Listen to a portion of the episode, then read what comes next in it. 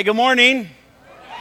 Welcome to Kesed. If you are new, my name's Danny. I'm one of the pastors here. I, uh, I want you to know that uh, you're the very first service that uh, Chandra has ever introduced herself as a pastor to. That happened, that happened here in this service. So, can we just, yeah. I asked her to do it on Thursday, and she said no. And, and, and I was like, why not? She's like, it just has to feel natural. And so apparently you're the natural feeling service. So how, how good is that? How good is that? We're excited for her and for Bern and uh, the other uh, people that uh, were licensed, uh, KIP. It's just a really neat season here uh, at Kesed. Um, so, Kesed is a place for, we say people who are spiritually curious, but what we really mean is it's a place for people who are on a journey, a place for people who are willing to walk out their faith and ask hard questions and maybe even doubt, maybe have some frustration with the church or even with God, and a place where we can still come and learn and be connected to one another. And our hope is more and more connected to Him. Uh, we are in a series right now called Forts, and uh, it looks a little childish on stage because that's exactly what it's supposed to be. Uh, we're doing this with our children's ministry, our youth ministry, our college ministry. Across the board, the whole church is just uh, is learning to play again, learning to build friendships. And so the the theme around forts was this idea that, that we all build uh, forts with our friends as kids. And so, what if we started to do that again? Now, uh, I want to show you in just a second. I have a video for you of uh, our young adult group and the fort that they built. But before I do, a couple quick announcements. First, uh, I want to talk about the worship night that's going to be tonight here at uh, 6 o'clock. It's, we're going to take all the equipment and put it down on the floor. We're going to set up all the chairs in a round. We're going to have a baptism tonight. We're going to have a communion station. We're going to have a prayer wall. And we would love for you to come back and uh, just sit and be ministered to or come and raise your voice. Uh, we would just love for you to, to, to take some time and, and worship God. Uh, we also will have children's ministry. So uh, if you want to bring your kids, that's great as well. So that was important. And then the other thing, because I told you I would uh, give you fair warning, is next weekend, Thursday and Sunday, uh, is our breakup Sunday. So if you got those friends, if you got those friends, you thought I was joking, but we're not, we don't, we don't pull punches here. If you got those friends that you're just like, they need to hear this hard talk, uh, bring them to next week. But I'm just here to remind you, it will also be hard for you because we have to decide as people that we're going to relationally engage with, with why we're in some of these relationships. It should be a really fun weekend, uh, but, but uh, you know, if you just got some people you just don't know how to, how to let down easily, bring them to church and I'll let them down gently for you. uh, I made a joke, I think, I think only on one or two services, like a couple weeks ago, that we were going to give red bandanas to everybody that we were going to have be broken up with. You know, just like, oh yeah, everybody at our church wears these. And I just have nothing but got pictures all week of people wearing red bandanas all week long. So I just, I think you guys are taking it serious. Um, uh, as I said, uh, the idea around forts is that we, we play with our friends, that we play in community, and that we learn what it means to, to be in, uh, in intimate relationships and connected to other people. So, our young adult group, uh, on their young adult night, built a huge fort at the house of our hosts, Monty and Ryan Wade. Uh, I want to show you this video. I also want to say uh, they had some technical difficulties right at the beginning. So don't stare at our sound guy as if he needed to figure it out. Uh, it's, it's just the video, folks. So just, just relax. He's, he's, he's, he's like, they're going to think it's me. No, no, I'll tell him. I'll tell him. So, uh, so uh, please watch and uh, enjoy the video. Hi, Kesed family. I'm Auntie. And I'm Ryan. We're the young adults leaders here at Kesed.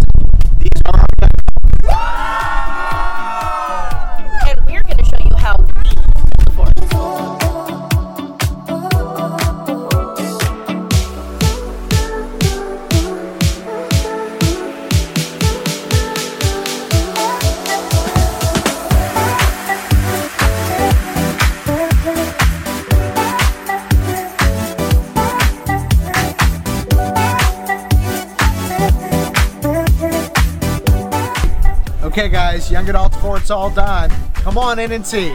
But we forgot one thing.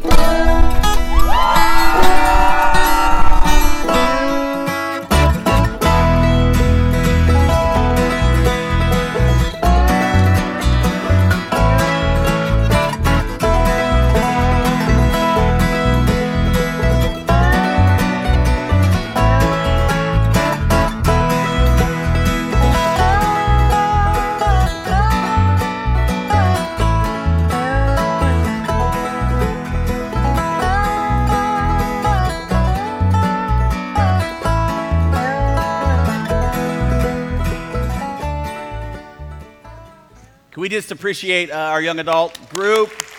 Uh, if you are interested in being a part of that, there's information at the Welcome Center out back. Uh, it's, a, it's an open group, it's, it's a lot of fun, and uh, it's growing leaps and bounds. So uh, now's a great time to get connected. Okay, so today uh, we're going to talk about a really important ingredient for all of us in this room to grab hold of, at least according to Scripture, if we want to have relationships with other people that are healthy. Today we're going to talk about compassion. And there's a lot of different angles you can take when it comes to teaching on compassion. I know because I've taught on it quite a bit, but I've not quite seen it like I'm, I'm going to teach it here today. So, first, let me give you uh, a couple of my favorite definitions of the word. Compassion is the daily practice of recognizing and accepting our shared humanity so that we treat ourselves and others with loving kindness and we take action in the face of suffering. Another definition says compassion is a virtuous response that seeks to address the suffering and needs of a person through relational understanding and action. What the majority of the definitions that we're using today kind of lean into when describing compassion is that it always includes action. It's different than uh, many other emotions in that way. It's not just a feeling. For you to be compassionate involves doing. So here's what I'm going to do. Today I'm going to use these definitions, and then I'm going to tell a story in the Bible with the theme of compassion, which illustrates how important it is in all of our friendship building, and even how compassion often is the very fuel that we burn when, uh, when building relationships with the people in our lives. Now, here's the thing about anytime we read the Bible. Uh, especially common stories or, or stories that are told often, like the one we're going to talk about today, you have to really allow yourself to reframe the story from where you're at in your life right now. This is one of the most beautiful things about the Bible, I think, that people don't, don't understand still to this day, is they read it and they read it from one perspective that they were taught years and years ago in Sunday school, or even by me two years ago, and then there's no other fresh perspective anytime they read it. They're like, oh, this story's about that, or this story's about that. I want to give you an illustration today as we read this around how Bible stories can come alive when we allow them to sit from a perspective or speak from a perspective that we are living in right now. So, the perspective I want to put into the room is a compassionate one. That's how we're going to read this Bible story.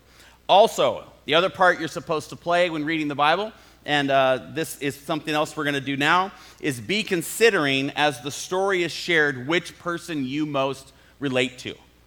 Which person is, is closest to dealing with what it is that's going on in your life right now. Now, in order for it to be a little fresher than uh, maybe normal, uh, I'm going to add my own uh, perspective and my own uh, sense to this story. The story starts like this once there was a group of friends. They each knew each other well because they had lived a lot of their lives together. Within that group of friends, there was a man who struggled. In this particular story, that man struggled with paralysis. We don't know how this happened, the Bible doesn't say. Could be something that happened to him, a sickness or an accident, or maybe he was just born like that. We honestly don't know. Either way, one evening, this group of friends is hanging out, and they are talking about the same thing everybody else is talking about. And that, of course, is Jesus. They have been hearing about him for months. They heard about a story that happened in a neighboring city. That story is in Luke 4:40, and it says this: Now, when the sun was setting, all those who had any who were sick with various diseases brought them to him, him being Jesus and he laid his hands on every one of them and healed them. This story spread throughout the region. And of course, these friends are talking about somebody they knew maybe that was there and the way in which it happened. Someone else brought up the story that happened in Luke 5 12 and 13. While he, again Jesus, was in one of the cities, there came a man full of leprosy. And when he saw Jesus, he fell on his face and begged him, Lord, if you will, you can make me clean. And the friends all said, What happened next? And the one friend knew he had him at that point, so he paused a little longer than he should have. It says Jesus stretched out his hand and touched him, saying, I will. Be clean. And someone said, And? And the leprosy left him. You are kidding me. No, this is what happened. I'm telling you, I had a friend who was there. Did you hear about the guy with the withered hand? Withered hand? You mean old wither, withered hand from the city next door? Yeah, you know him. Withery Will is what they called him back then. what happened to Will? Well, Jesus saw him and, and, and they had a conversation, and suddenly Jesus said, Stretch out your hand, Withery Will.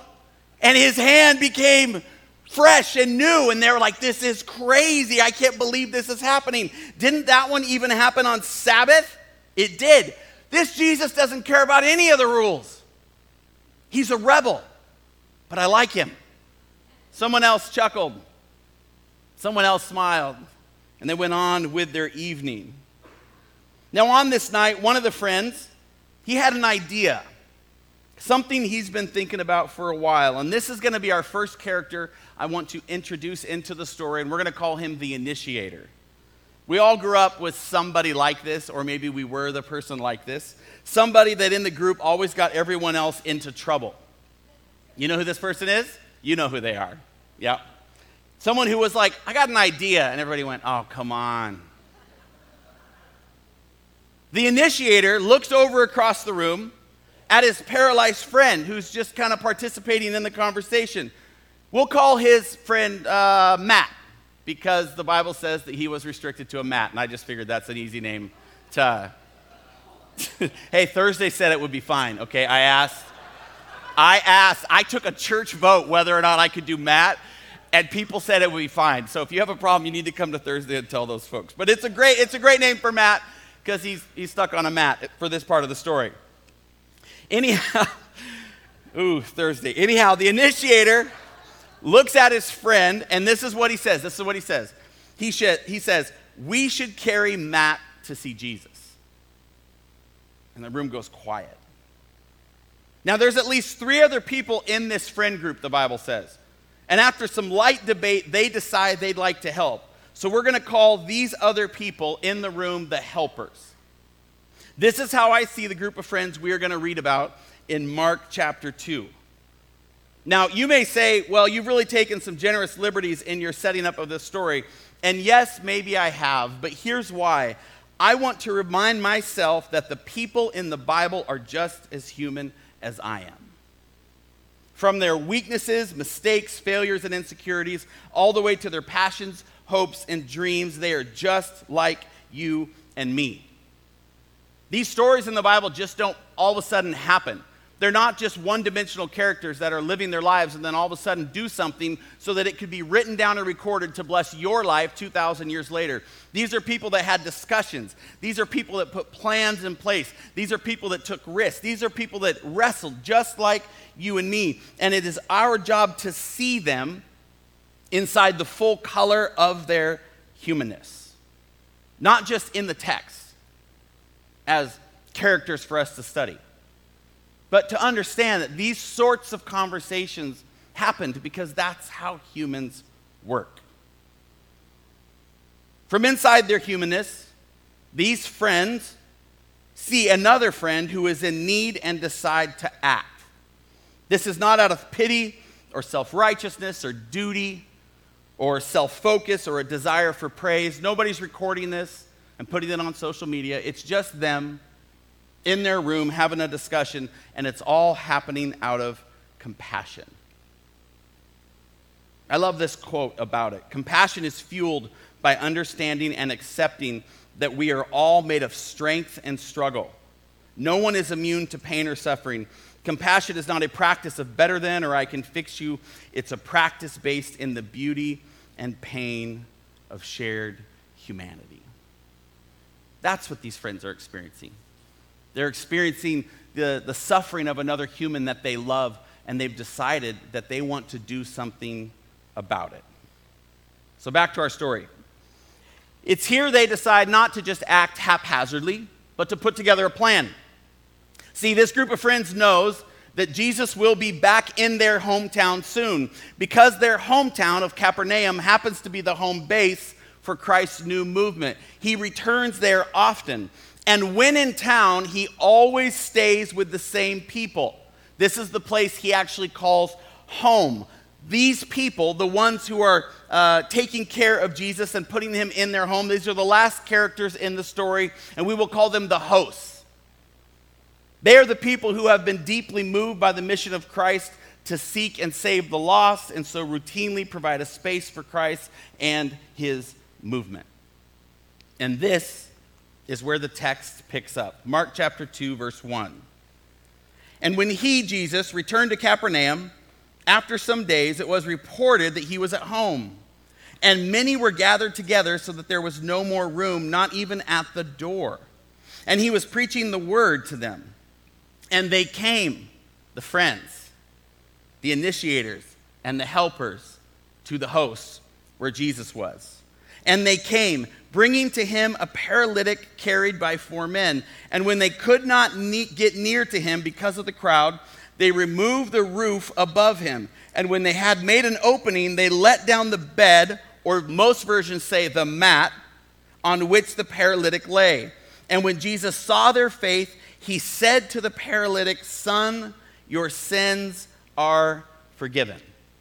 The first thing I want you to consider in the story with a viewpoint of compassion is what, uh, what kind of compassion and what level of compassion do you have to have to bring your friend to a stranger's house, realize you can't accomplish the plan you want, regroup, and then decide, let's get some hammers, let's get a pick, and let's tear a roof in these fools' home. Let's just let, we got to get in there. What, what sort of, like, what sort of afternoon is this? Where you set down Matt and you're like, don't worry, we'll be right back. And then you climb up on the roof and just start picking through the, the, you know, the shingles or the straw or the wood or whatever the substrate is that is keeping uh, you from your goal of presenting your friends to Jesus. I'm just going to say it because it's little on the nose, but some of you, you know you are supposed to be doing this for some friends in your life. You know it. You're supposed to be showing up in a way that, that to everyone maybe around you kind of looks a little uh, irregular. But you are supposed to show up and love them differently. I want to point out in this story that it says Jesus was preaching. Uh, as someone who speaks for a living, I know distractions, and I just want to tell you that if somebody started tearing a hole in the top of our, our church during a message, or if I was at a house sharing and someone started tearing a hole in the roof, I, I probably would stop. I would probably stop the hole. I would look at the host. I would be concerned as they were like, What's happening to my home? All I wanted was a little worship night. Like I would, I would be managing it, but apparently Jesus is just good with it, probably because Jesus knew what was going on. And he was like, and that's why we need to love each other and have compassion. Cue pick, boom. And everybody looks, and Jesus is like, I wonder what that is. He would have known this story's happening. He didn't shut it down, he didn't stop it, he just let them keep digging. No one knows what he said to the crowd in order to calm them why this happened. But it's quite obvious that it did. Also, I want you to notice next who Jesus addresses once the man on the mat is lowered down into his presence, whose faith he notes as significant. It says, and when Jesus saw their faith, not Matt's faith, not the crowd's faith, not the host's faith, but those who brought him, the helpers and the initiators who were looking down through the hole they had just dug. Their faith, their faith forgave Matt's sins. The question becomes obvious why did Jesus recognize the faith of the friends as reason for this man's forgiveness? And I think this is a prophetic statement. I think Jesus already knew what was going to happen next, what the fruit of this compassionate act would yield. And so he's telling them, watch. And the passage continues in verse 6. Now, some of the scribes were sitting there, questioning in their hearts, Why does this man speak like that? He is blaspheming. Who can for- forgive sins but God alone? And immediately Jesus, perceiving in his spirit that they thus questioned within themselves, said to them, Why do you question these things in your heart? Which is easier to say to the paralytic, Your sons are forgiven, or to say, Rise, take up your bed, and walk. But that you may know that the Son of Man has authority on earth to forgive sins, he said to the paralytic, I say to you, Rise, pick up your bed, and go home. And he rose and immediately picked up his bed and went out before them all, so that they were all amazed and glorified God, saying, We never saw anything like this. This line, so that they were all amazed and glorified God. This line, this is the profound moment that Jesus was referring to earlier when he said, Because of their faith, your sins are forgiven. Jesus is recognizing that the man who would be healed would have faith, but it would take the compassion of his friends to get him there. Now, I don't know who the friend is that God's laying on your heart right now, the person that you know that God wants to speak to, wants to, wants to radically love, the person that you know that you're just trying to figure out how to not tear a hole in the relational world that you live in, yet this passage is clearly telling you that maybe that's exactly what you're supposed to do. I don't know who that person is that you're pondering, but I know that your job may be to compassionately love them, pull them, lift them, and lower them into the presence of Jesus so that they can experience this kind of transformational love. Now, I'll get a little bit more tender in a room this size. You actually might be that friend. You actually might be the person that the people you're sitting next to right now, or some other people in your life, maybe they're not even in this part of the country, but they have been praying for you. They have been ministering to you. They have been encouraging you. And every time you, t- time you try to protect yourself by patching up the hole relationally in the ceiling of, of you know, your own safety and security, they continue just to rip it right off with, yeah, I know, I know those excuses, but I love you anyways. And maybe today, maybe today is your lowering. Maybe today is when you get to meet that Jesus that so many people have been praying that you would see, so that you could love, so that you could feel the lightness of the burden that He carries, so that you could know His ever healing touch. We don't have enough relationships like this. We don't have enough roof tearing kinds of friends. And I think the reason that we don't have them is because nobody wants to be reminded that they're just as human as everybody else from their weaknesses, mistakes, failures, and insecurities, all the way to their passions, hopes, and dreams. Nobody wants to really think and consider themselves another person on the path to meet Jesus. And yet, it's the very ingredient that we all need to add to our lives. Pema Chodron, who is not a Christ follower, and yet has unbelievable understanding of this word, which is why I think it's so universal, so spiritual, and so powerfully gifted from God, says this about compassion. When we practice generating compassion, we can expect to experience our fear of pain. Compassion practice is daring. It involves learning to relax and allow ourselves to move gently toward what scares us. In cultivating compassion, we draw from the wholeness of our experience, our suffering, our empathy, as well as our cruelty and terror. It has to be this way. Compassion is not a relationship between the healer and the wounded, it's a relationship between equals. And only when we know our own darkness well can we be present with the darkness of others. Compassion becomes real when we recognize our shared community. Have you faced your own darkness? Have you faced what paralyzes you? What keeps you locked to the mat?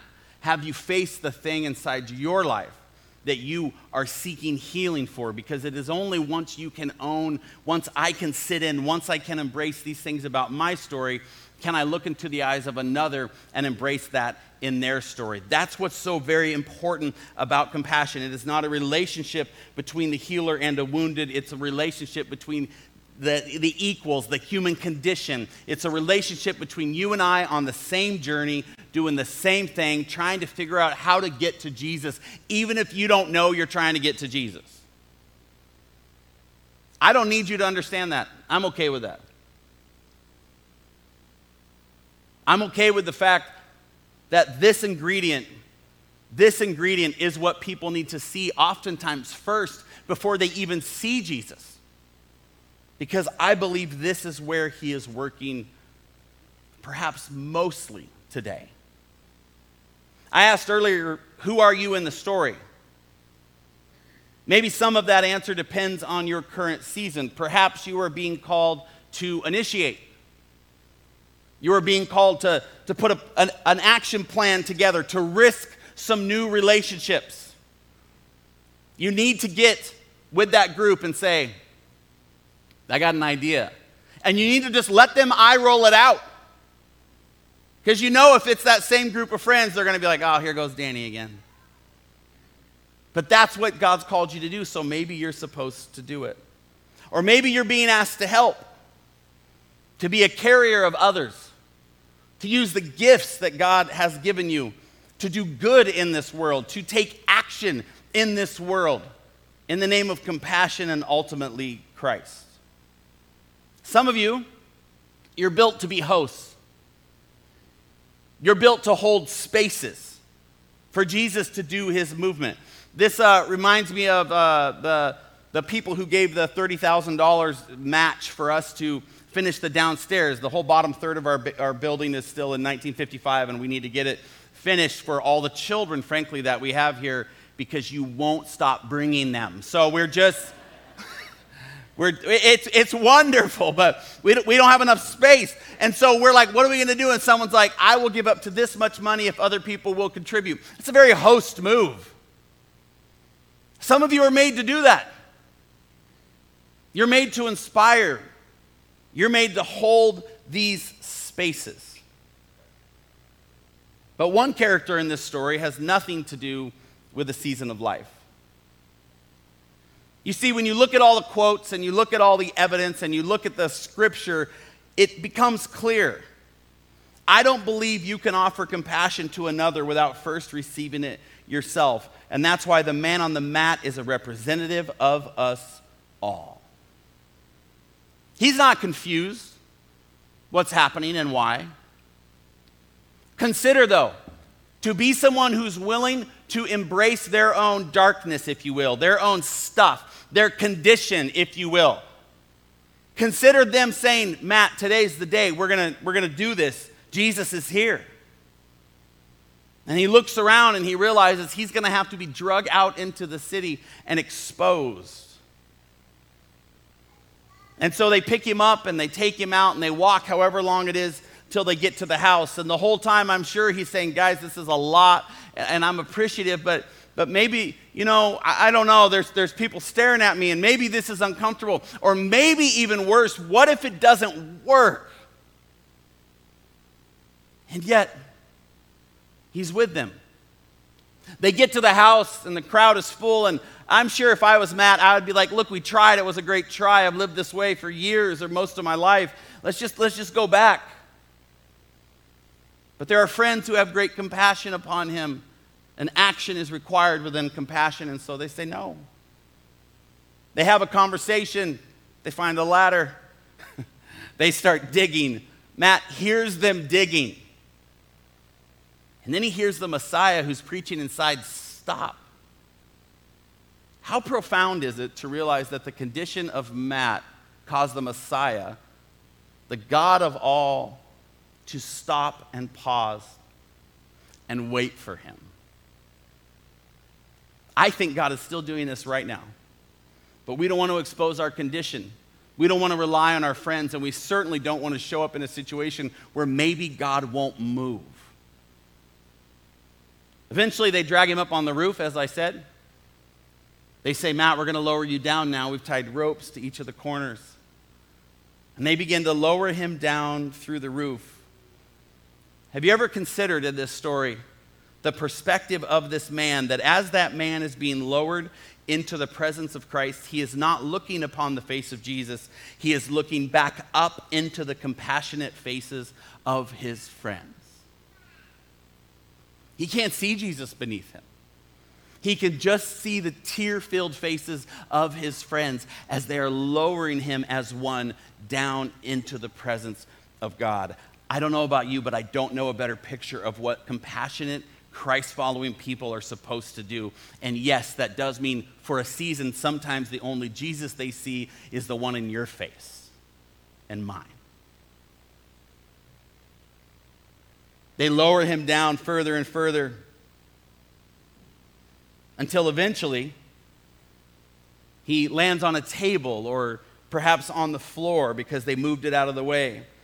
And Jesus replaces those friends as he steps over him, revealing what ultimate compassion looks like.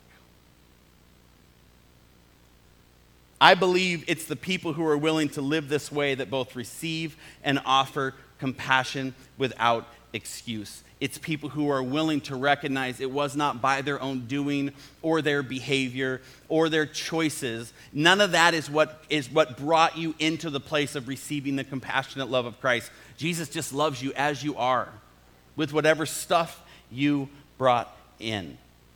And I believe if we can do that, we can build forts of empathy for ourselves and for others all along the way. But it can't start with you deciding that you're going to go out and do something for somebody else. It has to start with you deciding that you are going to receive the compassionate love of God in your life.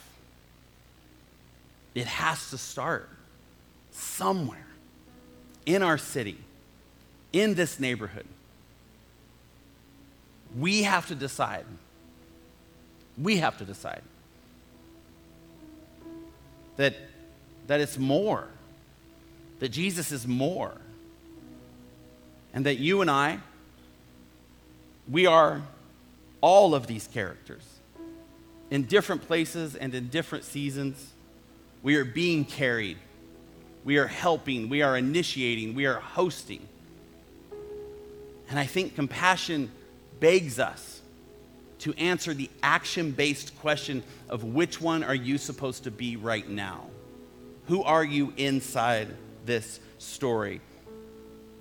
And where is the fort of empathy that you are allowing yourself to live in and building for others along the way? It's this grateful place that we get to sit. It's this grateful place that we get to offer as equals,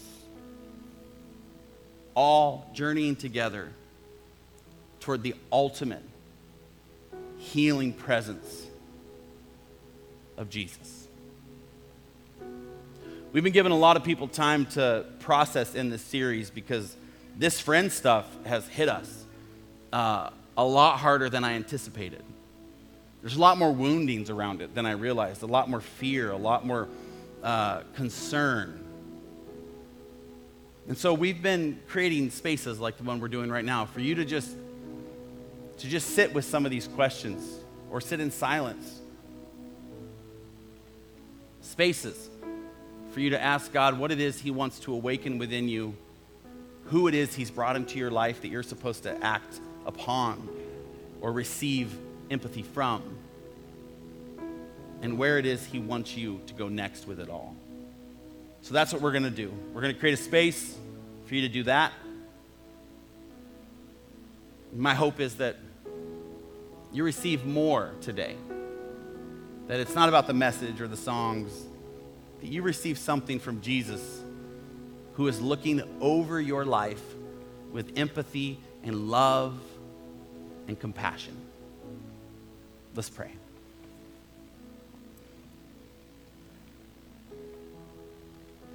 Lord, in a room like this, there's just too many facets to cover, too many spaces to speak into. It's just, It's impossible to do it well, but I know that you can because you see it all.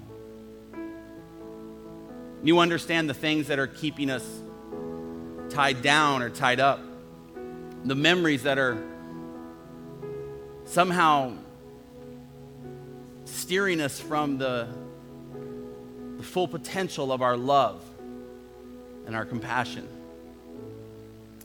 And so, Lord, I just want to sit in this moment right now. I just want to sit with you.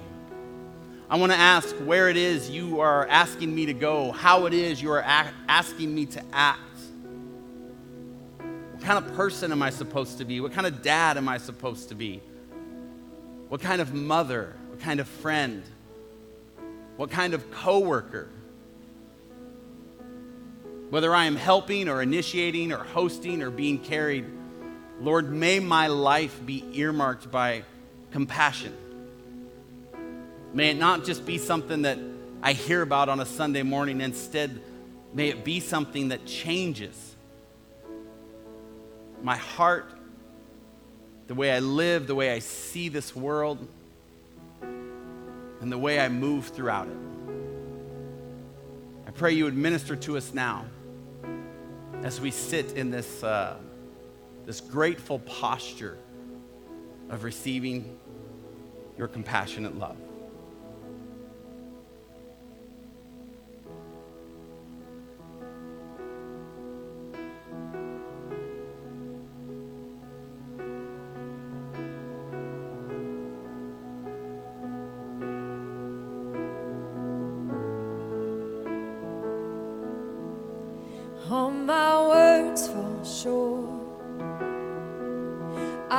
Got nothing new. And how could I express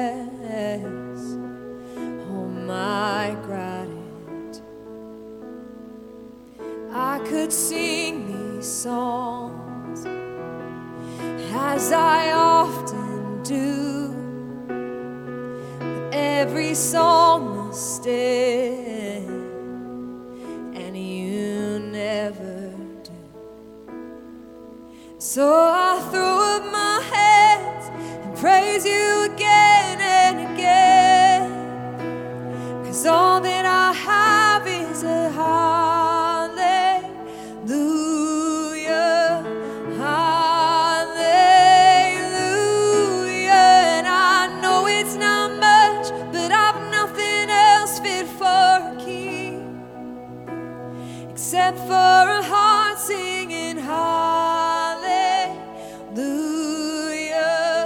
Hallelujah.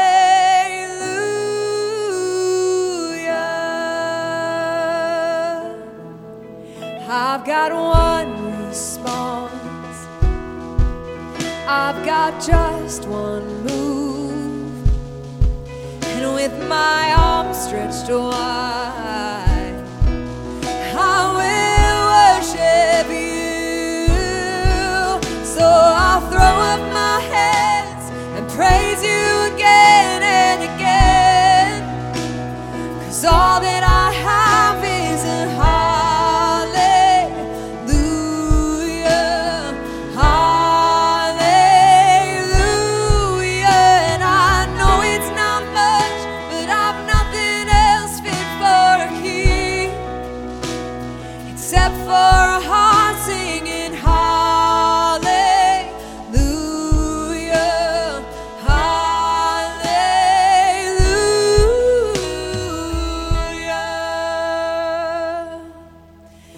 stand together as we sing this out as a church family this morning, okay?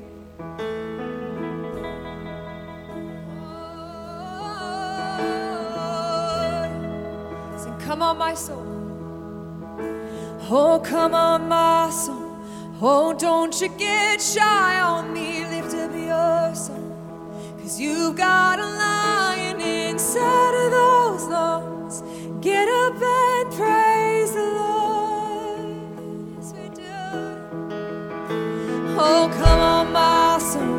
Oh, don't you get shy on me. Lift up your song. Cause you've got a